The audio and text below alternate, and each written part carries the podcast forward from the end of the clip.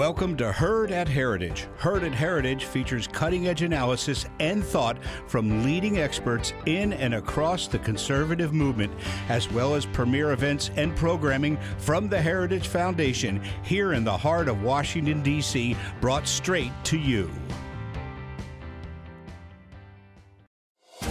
Thank you for listening to this Heritage Foundation event. Every day, the Heritage Foundation holds important events with respected and influential leaders and policy experts on today's most important issues.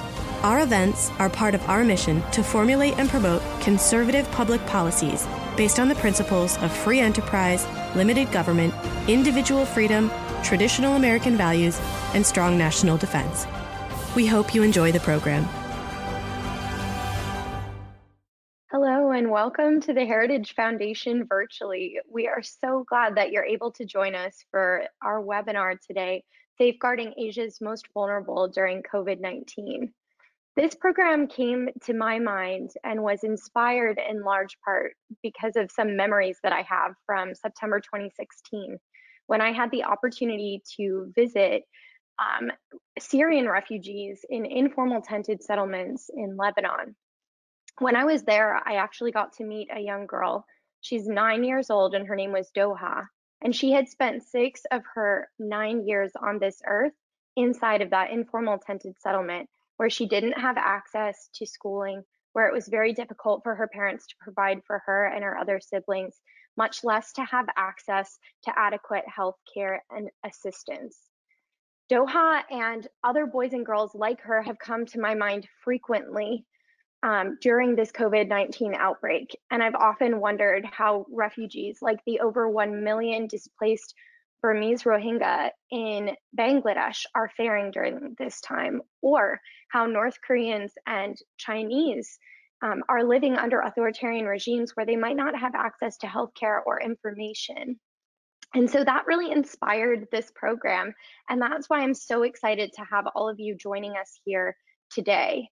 I'm really thrilled to have um, Dan Sullivan from Refugees International, to have Jeongmin Kim um, from NK News, as well as Kristina Olney. And um, before we kick off our program, I wanted to just highlight a couple of housekeeping items that are unique to this webinar format. First, the session is being recorded and will be emailed to you and posted on heritage.org within 48 hours you will want to keep your eye out for that email, not only because it will have the event so that you can rewatch it if you missed anything, but also because there will be links to heritage publications that lay out some of the steps the US government can take to alleviate suffering during COVID 19 in both Southeast Asia as well as in China. The second housekeeping item is that all attendees are in listen only mode, but because this is a discussion, um, we want you to be able to ask questions. So you'll see on the right hand side of your screen a Q&A box. Um, and please be sure to identify yourself by name and organization. And towards the end of the program, after we've heard from our fantastic panelists, we will do our best to try and answer your various questions. So with that, I'd like to turn it over to Dan Sullivan from Refugees International. He is a senior advocate for human rights there, and he has a long history of working with both refugees as well as survivors of genocide, especially in his previous capacity at Save Darfur. Dan, this is not the first time that he has joined us on the Heritage stage. We have enjoyed doing a lot of work together, especially in addressing the plight of Rohingya refugees who are who have faced genocide in the past. And so I'm very excited to have Dan here with us today. So with that, Dan, I'll go ahead and hand it over to you. Great, thank you, Olivia. Um, thank you to the Heritage, Heritage Foundation and, and, to my fellow panelists. Um, excited to have the chance to, to speak about this important topic. Um, I just wanted to spend a few minutes to first talk about some of the findings that Refugees International has had um, globally on uh, why forcibly displaced people are among the most vulnerable um, to COVID-19 and what that means, and then talk a little bit about my my personal experience over the years uh, traveling to uh, Rohingya camps and what it means specifically, uh, what some of those um, uh, some of those recommendations and, and, the way things are playing out in the camps, um, and including uh, share with you a little bit, you know, having spoken to um, reached out to a few different Rohingya refugees over the last few days, what they're telling me. Um, so first, um, you know, Refugees International has been around for 40 years and working all around the world where people have been forcibly displaced. And at the beginning of this uh, this crisis with uh, the spread of COVID-19, we put together a report looking at um, some of the common uh, challenges and recommendations. You know, there's um, specific uh, uh, aspects of each crisis, um, but amongst the amongst amongst the, amongst those, there are some uh, some common challenges and some common things to to point to. So I'll just highlight three of those right now. One is that many of the people who are forcibly displaced are living in camps that are especially cramped. Um, so obviously, doing some of the social distancing and the recommendations we're hearing are are not even possible. The second is that there are many underlying um, health conditions and and poor health infrastructure that um, that refugees, displaced people are facing. And then third is uh, is an issue of access to information, of reliable information. Um, and I'll talk a little bit more how that plays out in, in Bangladesh specifically. Uh, but first, to speak more specifically about the Rohingya, I always like to start out by pointing out, um, you know, that it's it's important to remember where the the root causes and the ultimate solutions lie, and that's in Burma or Myanmar. Um, there's, you know, we at Refugees International last month, which was uh, Genocide Awareness and Prevention Month, um, put out a statement saying that clearly we see this as being genocide, and we're calling upon the State Department to um, to designate this as genocide and to take the uh, requisite actions um, to address that. So that's where the root cause is. But uh, there's no that's no excuse to say that um, you can accept policies in uh, places of refuge like Bangladesh um, that are unnecessarily making life more difficult for those refugees. Um, and so going through those those three main kind of challenges, we talk about the the uh, cramped conditions. The camps in Bangladesh have uh, some 900,000 uh, refugees living in in the largest refugee settlement in the world. Um, a population density four times that of um, of uh, New York City. When people are looking at projections for how it might spread, they're talking about uh, comparisons with uh, like on cruise ships rather than in, in cities around the world. Um, so that's a, a major challenge. Uh, the second, the underlying health conditions. Um, you know, there's there've been spreads of other diseases. Um, the uh, the fact that um, the response to trying to prevent COVID-19 and I'll be clear, there, there are no confirmed cases in the camps, thankfully, right now. Uh, but people I speak to on the ground say it's really just a matter of time. And in order to prevent uh, the spread, there's been a, a, sharp reduction of the access to the camps for humanitarian workers. So something like 80% less um, getting into the camps. And that's really concerning when we have, um, it's understandable in terms of preventing COVID, but it presents new challenges when we have the monsoon season coming up and um, uh, you know, and, and various of the, the regular challenges that had already been there are, are extra strained. And then the third point on access to information. This is particularly acute in uh, the camps in Bangladesh because Bangladesh has uh, restricted the um, and limited access to internet and mobile um, networks for refugees. So, uh, you know, being able to uh, share information about COVID-19, to uh, report when there are um, cases or, or um, uh, you know signs that it may be be, be, uh, be spreading. Uh, all that's been curtailed. Um, and then on top of that, you have uh, many rumors that are going around the camps. So things like um, if you report to a health official that you are sick, you're going to be put to death because they can't help you. Um, or that uh, this only happens to bad Muslims, or things like that. So a lot of false information going around, and uh, both the the internet mobile restrictions and restrictions on uh, Rohingya civil society have made those more difficult to, to tackle. Um, so one of the other things that, that is uh, particularly acute right now is there are hundreds of Rohingya who are stranded at sea. Um, so some have left Bangladesh trying to get to Malaysia. They were turned back. Um, some of those last month, some 400 were taken into uh, allowed ashore in Bangladesh, quarantined for a couple of weeks, and then um, you know so that was addressed. But now there's hundreds who are, are languishing at sea. Um, and there's, you know, it brings me back to when I was interviewing people in Malaysia. uh, after the May 2015 boat crisis when thousands of Bangladeshis and Rohingya were stranded at sea uh, because of a crackdown on, on human, net, uh, human trafficking networks. Um, and remember particularly a, a 12 or 13 year old girl who had treaded water for hours to survive before she was protected. So right now there are people at sea in very dire conditions. So uh, the, the, region previously had many uh, agreements as to what they could do to prevent something like that happening, but unfortunately it's happening now. So it's very urgent that they be allowed to come ashore. Um, and you know, just ending on what uh, the refugees who I've spoken to recently have told me, um, they're scared about COVID-19. They're not getting proper information, um, and they're experiencing fresh discrimination. Um, and at the same time, that they also say that this is not a time to wait for for justice and for addressing the root causes for their hopes, because they really do want to go back home to Myanmar if they can. So I'll just end with three quick uh, recommendations from that. First of all, this is no time to add challenges. The uh, restrictions should be lifted, particularly on internet and, and mobile. Um, and then the main conclusion of our Refugees International Global Report is COVID-19 is not, uh, it does not respect borders. It does not discriminate.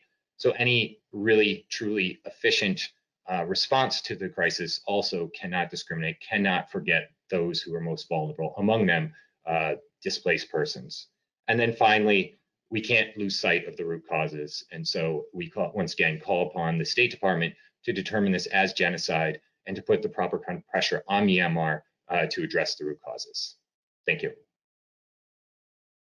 Dan, thank you so much for your comments on that front. I'm especially pleased by your comments and highlighting of Refugee International's work in determining um, that they believe that genocide has in fact happened. That's something that the U.S. Holocaust Memorial Museum, that people on both sides of the aisle agree on and, and think that the U.S. government should take action on. So hopefully that's something that can happen in the near future. And I think you know, as you mentioned, COVID-19, there's there's no better time than the present to um, highlight those issues and to ensure that aid is getting to those that are most vulnerable, like the Rohingya that are displaced in the camps. So thank you, Dan.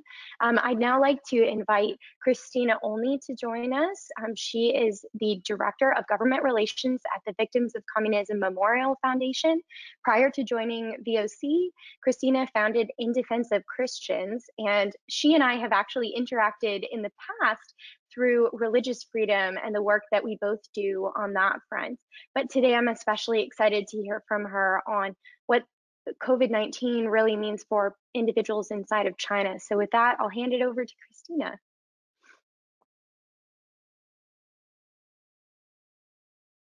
I think you're on mute. There we go. Thank you so much, Olivia, and to the Heritage Foundation for hosting this event. I'm delighted to be here with you all to discuss this incredibly important uh, and timely topic. I'm going to focus my remarks on the Chinese Communist Party's response to COVID-19 and how this has impacted vulnerable populations in China, uh, and in particular, share about the plight of Uyghur Muslims and what we've heard uh, from Uyghur Muslims about what they've suffered under the internment and forced labor policies of the Chinese Communist Party. Since the coronavirus first emerged in China late last year, the Chinese Communist Party has intentionally covered up the deadly and contagious nature of this virus by launching a campaign of disinformation and repression.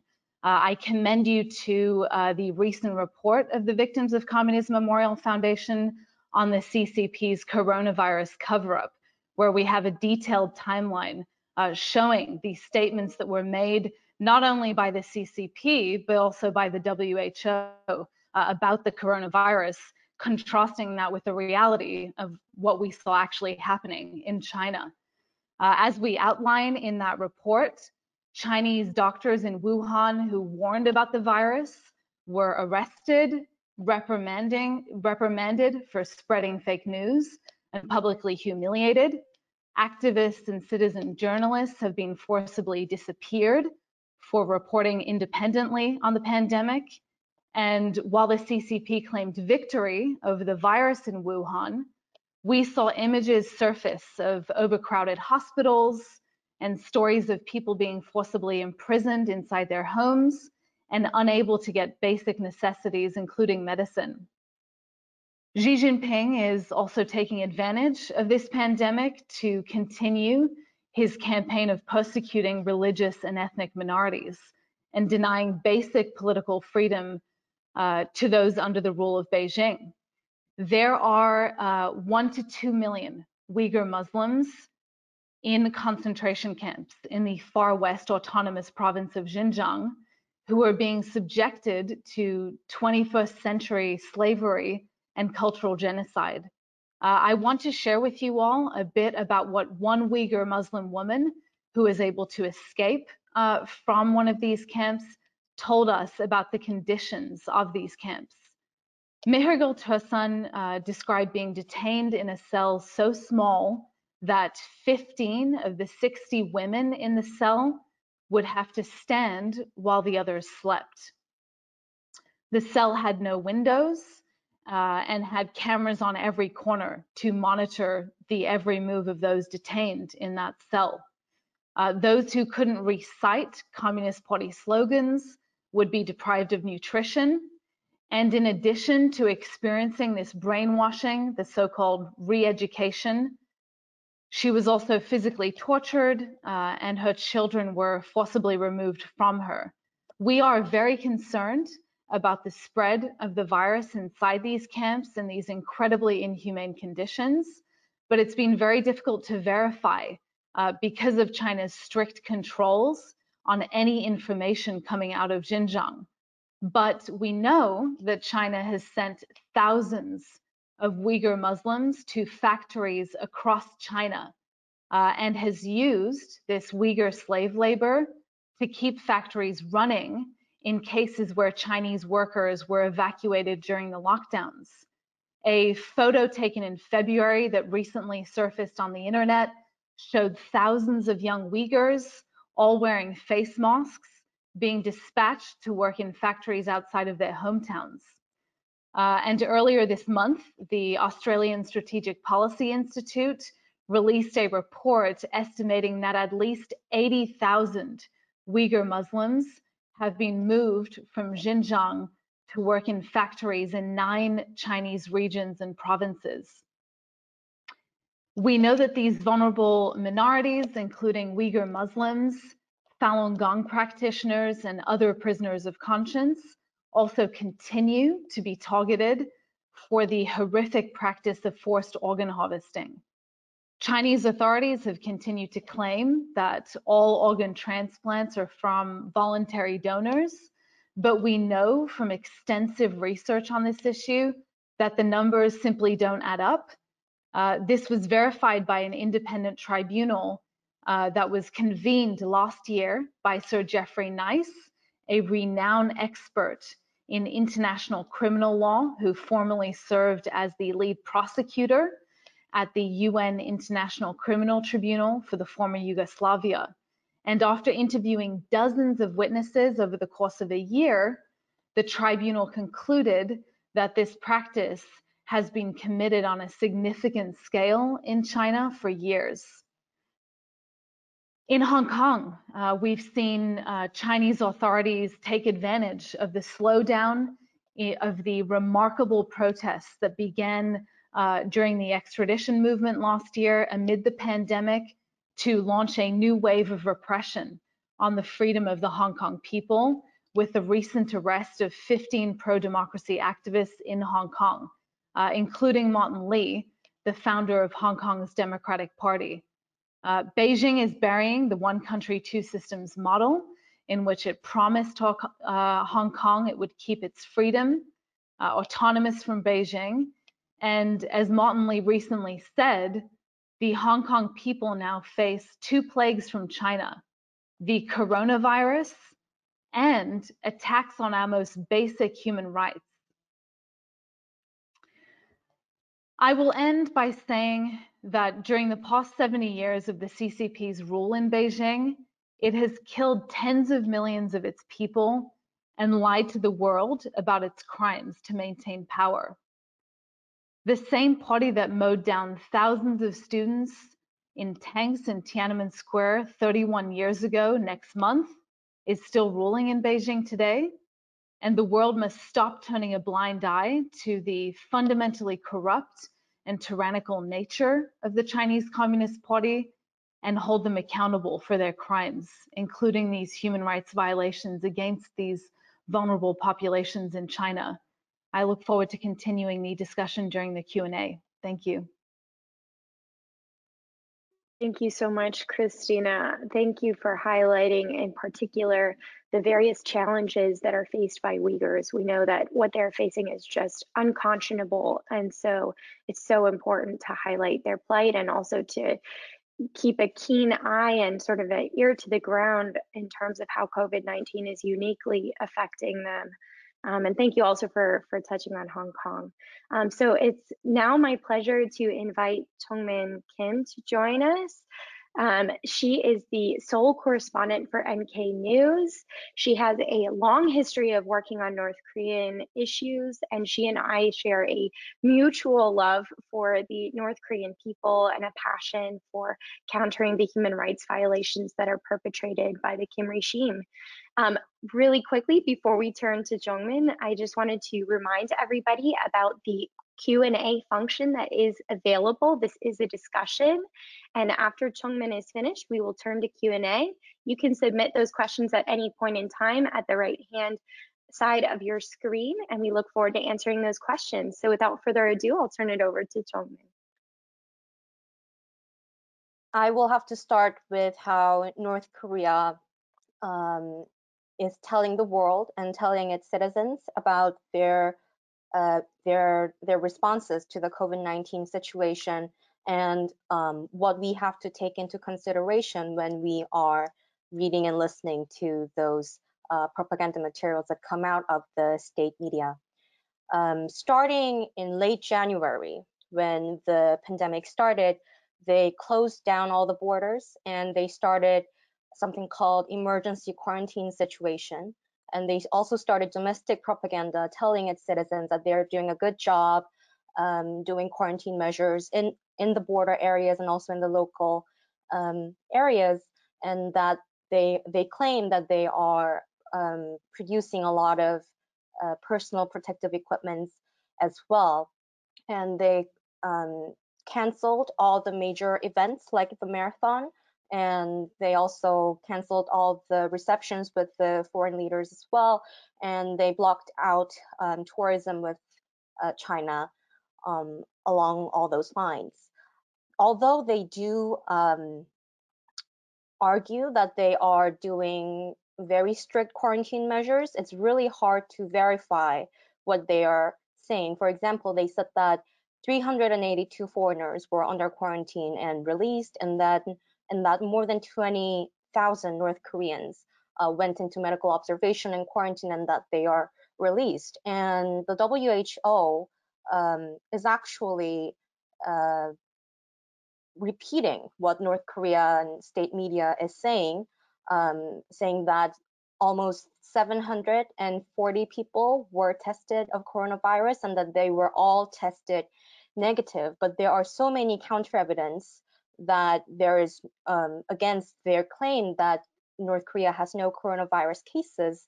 They are first of all sharing the border with China, where there were, um, which was the the area of first outbreak of coronavirus, and there are smugglers going in and out of the country to China, um, and also there were panic buyings in North Korea, especially in Pyongyang, and there were also unconfirmed reports, especially by Daily NK, that there were um, irregular uh, symptoms that North Koreans were showing, like fever and pneumonia, especially around the border area. So there are plenty of counter evidences against what both the WHO and North Korea is saying.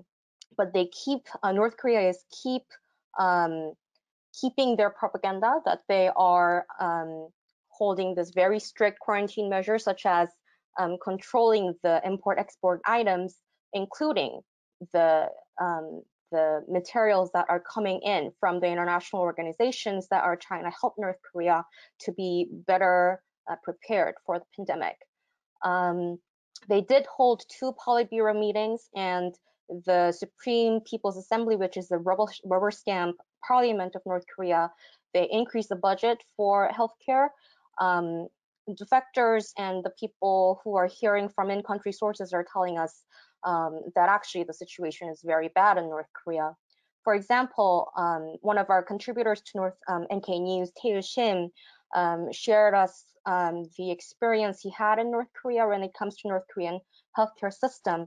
Uh, North Korea claims that they have a free um, healthcare system for everybody, but Tae actually tells us that this is not true and that um, for the majority of North Koreans who live in a world, um, they are forced to work for nothing in return. Free medical care is something that they can't even imagine. And they say he says that there's a very much lack of medical equipment and medicine in North Korean hospitals, and that patients must get must get together everything required to treat them themselves. For example, buying the vaccines from Jangmadang, which is North Korean markets. And he says that how much money a patient has actually determines whether they live or die. Um, and then and that the top 1% actually enjoys free healthcare and maybe 20% can afford to pay a doctor. And um, although Taylor wasn't there during the COVID-19 situation, this actually explains a lot um, on what we have to do and what we have to take into consideration because first of all, the reliability of the WHO data about zero cases, we have to doubt this. Um, Kim Jong-un was gone for more than two weeks and um, although it seems that he's not dead, um, it is very likely that it was because of coronavirus situation, um, which also South Korean government kind of confirmed. Um, also, they continuously ask the international government, inter, um, intergovernmental organizations and non-governmental organizations that they need um, protective suits and test kits, which sort of sort um, serves as a counter evidence that they do not have any uh, coronavirus cases in North Korea. But when we think about the zero cases um, argument, another possibility is that they don't have the um, test, uh, the capacity to test enough people. They say that they have tested 740 people. That's, but that's under 1% of the population, which is almost the lowest in in the world, and it compares a lot with South Korea, where um, it tracked a lot of patients and flattened the curve. Um, um, thinking back of what Taylor said about how in, even hospitals need connections and money, if there are coronavirus cases in North Korea, alongside how North Korean regime is using um, the the prohibition of the freedom of movement as their feet, uh, as um, as a reason for them arguing that North Korea has taken control of the coronavirus situation, um, things may be a lot worse than what we imagine right now and what we're hearing from the WHO. Uh, China and Russia uh, allegedly sent in the test kits into North Korea, but we do not know exactly how much um, those test kits were. Russia sent in 1,500, but China is not saying how many test kits they have sent in. And 740 people tested, even if they are all tested, um, it's a very small number. And um, it's very likely uh, defectors tell us that it's very likely that only the top 1% the the party cadre um, they were probably the only people who were um, tested. And especially just in pyongyang when it's likely that the border people in the border area they are the most vulnerable um, to the situation with the lack of freedom of movement um, the last point that i would mention is about the defectors um, although in south korea the government has managed um, to take care of the situation very well, and they have been uh, both the private um, entities and the government have been providing masks and care packages to the defectors who resettled in South Korea. Um, we heard from the Ministry of Unification and also the people who work with the people who are trying to defect from North Korea that the number of people who are um, taking refuge and leaving North Korea decreased considerably in the first quarter of 2000, uh, 2020. And the people who managed to defect told me that Um, it's very likely that because of the very strict border shutdown due to coronavirus situation, um, people are not uh, managing to be able to get out of the country, even though um, it's very likely that they are not getting um, adequate health care inside North Korea. Um, so I will leave it at that, and I will take questions um, regarding the issue. But I would emphasize for the last time that if the the reliability of the data coming from the um, WHO in North Korea, we have to doubt um, what they are saying. Thank you. Thank you, Jeongmin. I really appreciated your comments in particular about how uh, relative access to wealth and resources, and in particular, access to the market, is sometimes a life or death situation for many North Koreans. And I think sometimes the analysis about the vital role that the market does play in North Korea in alleviating human rights concerns is something that sometimes gets left by the wayside. So I really appreciate you um, raising those issues. We are now going to open it up to question and answer. So I'll have the rest of the panelists join me. Um, so I'm going to take moderator's prerogative here, but before I do, I want to remind everybody, um, we've already been getting some questions coming in, but if you have any other questions, please feel free to go ahead and send those in. It should be on the right hand side um, of your screen. So I will ask the first question, and this is directed to all of the panelists. Um, the question is, if there was one single thing that the US could do to alleviate the suffering of the vulnerable populations that you addressed today, what would it be and why? And we'll start with Dan. Great, thank you. Um, well, I think I, I, the the low hanging fruit, um, something that could be done immediately to make a difference, is the one that uh, Rohingya refugees usually mention number one or number two when they talk to me, and that is lifting the restrictions on the the internet and mobile uh, networks in the camps in Bangladesh, uh, and that's something that the U.S. could push um, uh, Bangladesh to do, continuing to support the overall response, but pushing for unnecessary uh, added restrictions to be to be lifted and then I'll cheat to say just one more that uh, in the long term, I'd, I'd reiterate the um, the genocide designation because um, that can really the State Department giving a genocide designation, recognizing the crimes for what they are, um, will really bring attention on on the Rohingya. And it's important to remember in the uh, context of COVID-19 and the threat in the camps, uh, the Rohingya would not be there um, in these numbers if uh, the genocide hadn't occurred and had had the policies that uh, Myanmar has uh, has carried out. Kristina? Sure. In terms of addressing the uh, plight of uh, these vulnerable populations in China, uh, in particular of religious and ethnic minorities, Chinese officials responsible for these policies of persecution and repression must be sanctioned at the highest levels, uh, including Chen Quanguo, uh, the party secretary of Xinjiang, and the former party, secretary of Tibet. It is unconscionable that today, in the 21st century, religious minorities are being detained and subjected to slave labor uh, because of their religious and ethnic identity. This is why China has been designated a country of particular concern by the US Commission on International Religious Freedom, meaning it is a country that commits systematic ongoing and egregious violations of religious freedom.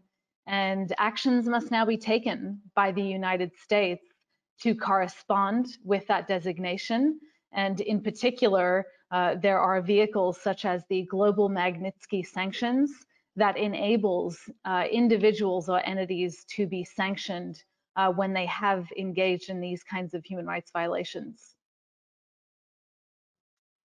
I 100% agree. Um, we have also advocated at Heritage for the sanctioning of Chen Quanguo, not only for the role that he's played in undermining the rights and freedoms of Uyghur Muslims, but also for the role that he played in in um, a lot of the subjugation that went on in Tibet. Um, so I'm, I'm glad that you raised that issue, Kristina. Jeongmin? Um, in the long term, of course, the United States will have to continue to take um, North Korea accountable for um, restricting the freedom of movement, and also the concentration camps, which are uh, very vulnerable for this kind of pandemic um, with a lot of people packed inside without um, adequate health care.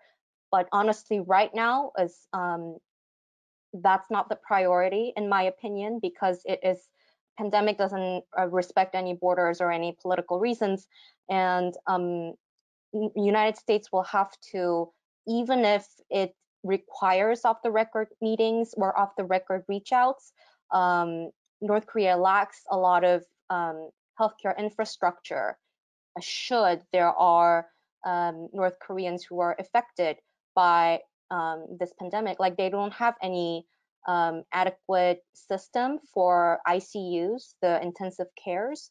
Um, so I've heard that um, although Trump reached out to North Korea um, to help with the, um, the, the cooperation in quarantine, North Korea rejected it because of possibly diplomatic reasons. Um, so not nothing on the record like that, but maybe if it's possible, United States would have to um, work hard to send in, if possible, the medical experts or any um, medical equipment that they can. Mm. Yeah, thank you. So we're getting lots of great questions coming in. The first one I'm going to take is for Dan. It's from Michael Martin at CRS. And his question is How many confirmed COVID 19 cases and deaths are there in the Cox's Bazar area, and how well prepared and supplied are the medical providers in the Rohingya refugee camps? Great, thank you for that question. Um, the the latest numbers I saw was around 20 confirmed cases in the Cox's Bazar district. Um, I, I, believe that's probably gone up since I last saw it uh, a few days ago. The um, so that's you know in the in the district where the camps are. So nothing confirmed inside the camps yet, but uh, the numbers overall in Bangladesh are going up. And, and, as I said, speaking to people on the ground, they expect if it's not already in the camps that uh, it's only a matter of time. In terms of preparation, I mean it's a very um, there's there are tremendous efforts that are going on by uh, by UN agencies, NGOs, and the government of Bangladesh to uh, increase isolation units. Um, to get the word out. There's some 2,000 plus um, Rohingya and, and Bangladeshis who have been uh, put out into the camps to spread the word about about what's what's going on, what to expect, what to look for.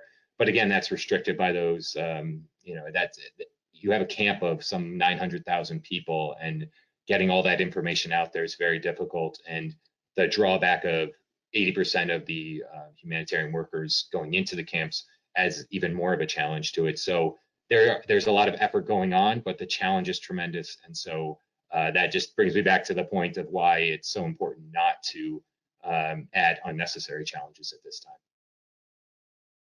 Mm. Thanks, Dan.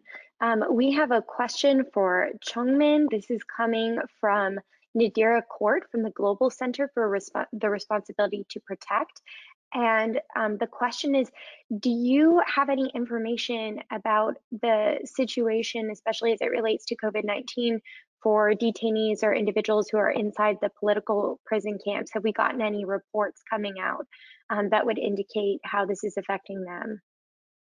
Right now, the closest thing um, was what was reported actually by also Daily NK that there are um, uh, people who are showing similar symptoms to COVID-19 among the soldiers in North Korea.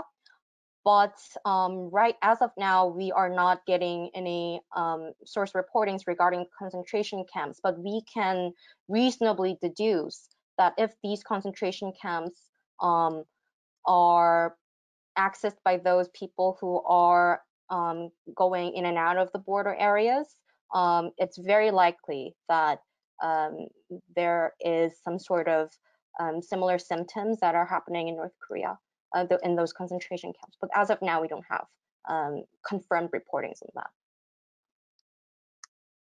And we know that like in detention context, whether that's prisons here in the US or, you know, in other areas, that it does spread really quickly. So, but of course, as in the situation in North Korea, it's always very difficult to get accurate information, especially in those sensitive areas like the political prison camps. So thanks for tackling that tough exactly. question. And, and, in, Um, in, in that situation, social distancing is not something that they can do, right? In those detention camps. So we will have to um, keep a close eye on that.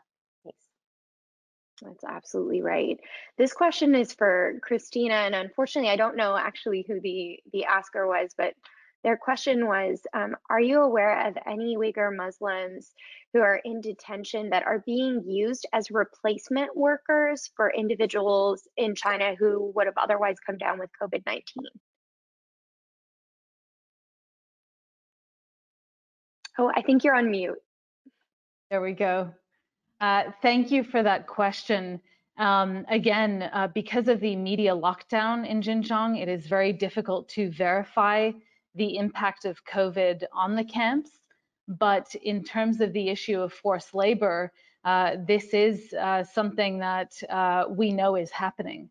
Uh, we've seen hundreds of Uyghur Muslims being rounded up and sent to factories across China and there have even been some reports that uh, these workers have been sent into Wuhan uh, to replace uh, Chinese workers that have evacuated due to the pandemic.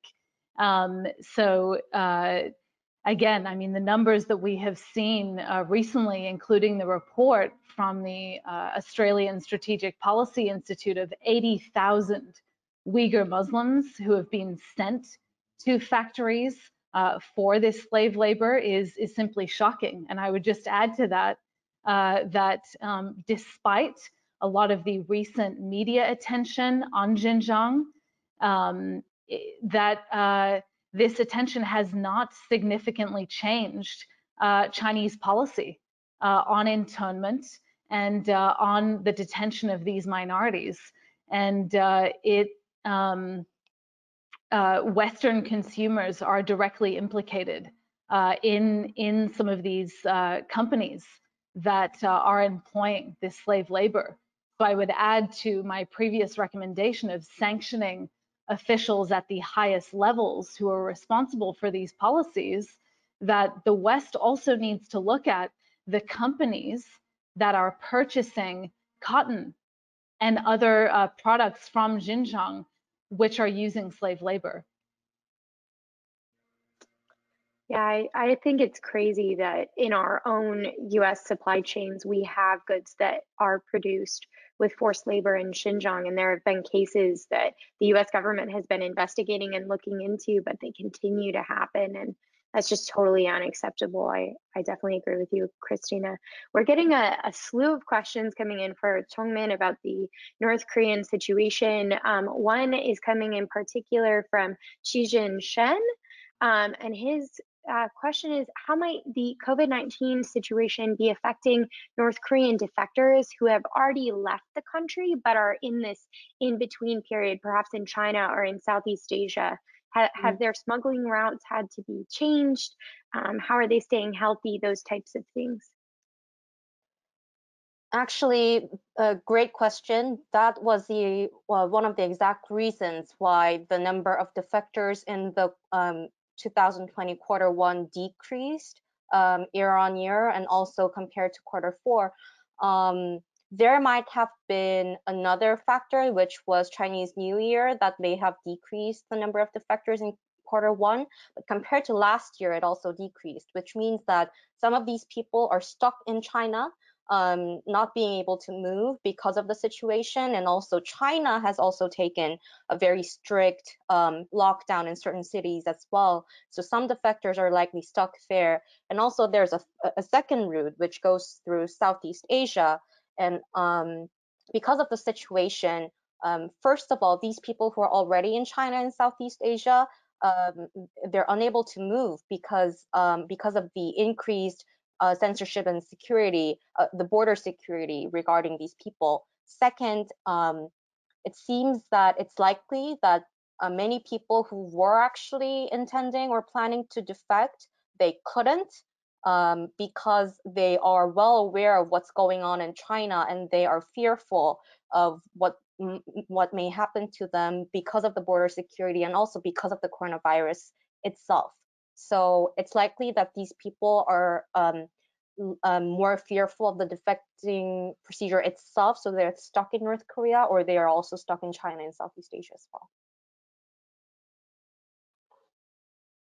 That's great. Um, I have a question um, about the extent to which US aid is is actually getting delivered to the individuals that are most in need. So this is a question for all of the panelists. Um, the US has definitely increased the amount of aid that it's giving in the midst of uh, COVID 19 and in terms of its response. In talking with other people who are either on the ground um, or who are observing this, what have they said are some of the most effective forms of aid? And is the US directing it in the right way? And I'll just kind of leave that open ended to anyone who'd like to answer.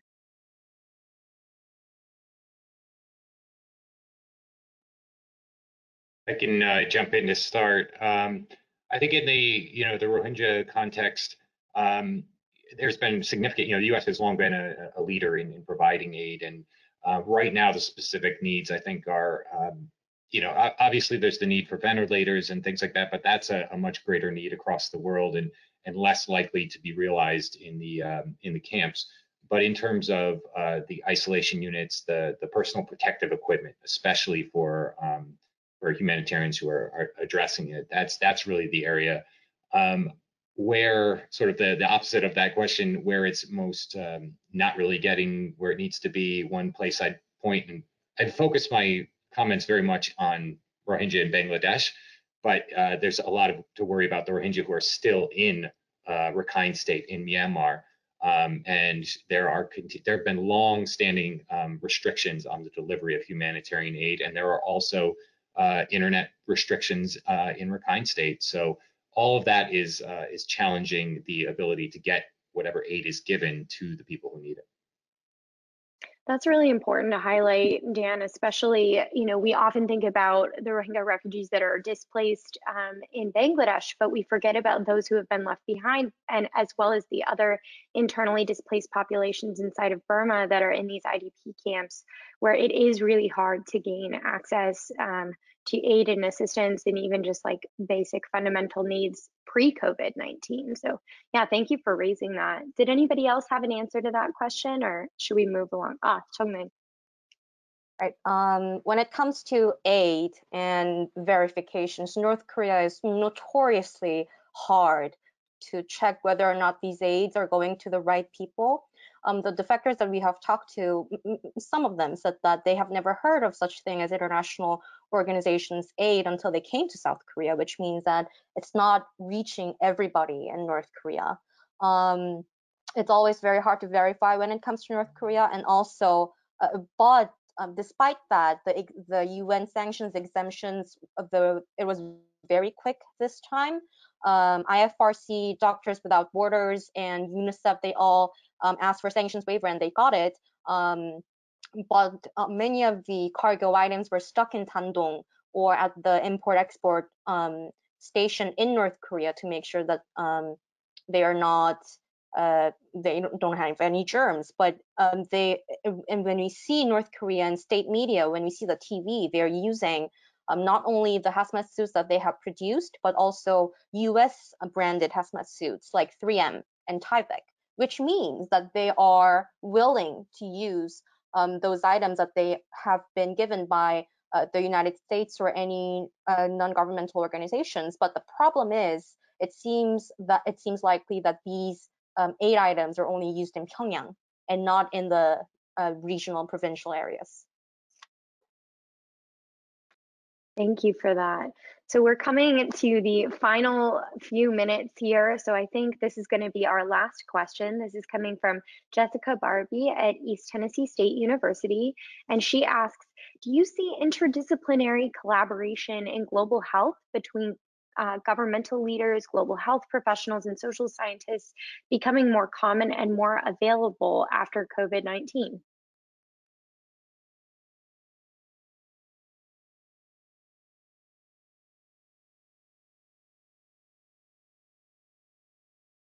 I'll take a stab at that. Um, I think that there will be a lot more interdisciplinary collaboration because I think that there's going to be, on the government side, a desire to see um, you know the US government being better prepared and other governments all across the globe being better prepared to handle a crisis like COVID-19 and I think that's just naturally going to require greater interdisciplinary collaboration at the academic level at the governmental level and even you know amongst us who are working at various civil society organizations so I think that you will see that becoming an increasing need um, going forward.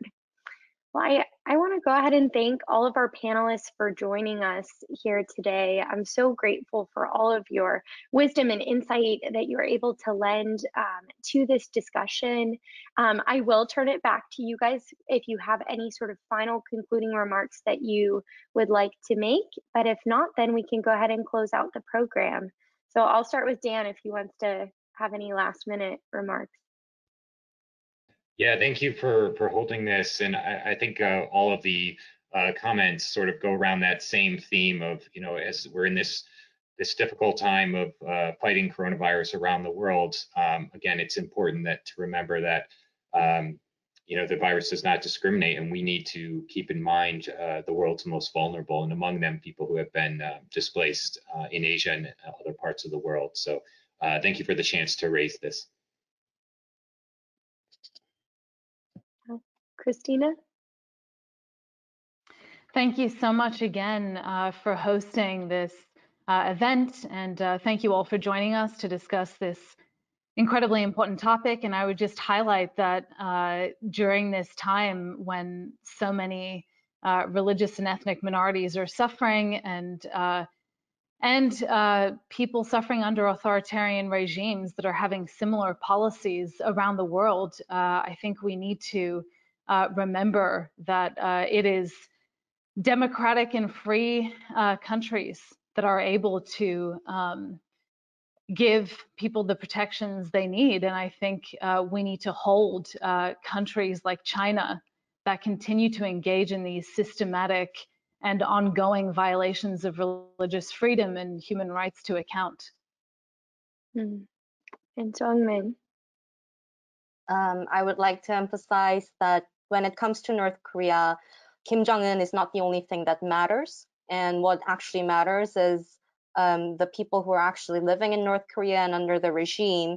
And I hope that the COVID 19 situation and this webinar it, um, itself as well to serve as an opportunity to think about the fundamental fundamental problems that we see in North Korea when it comes to healthcare system. Thank you.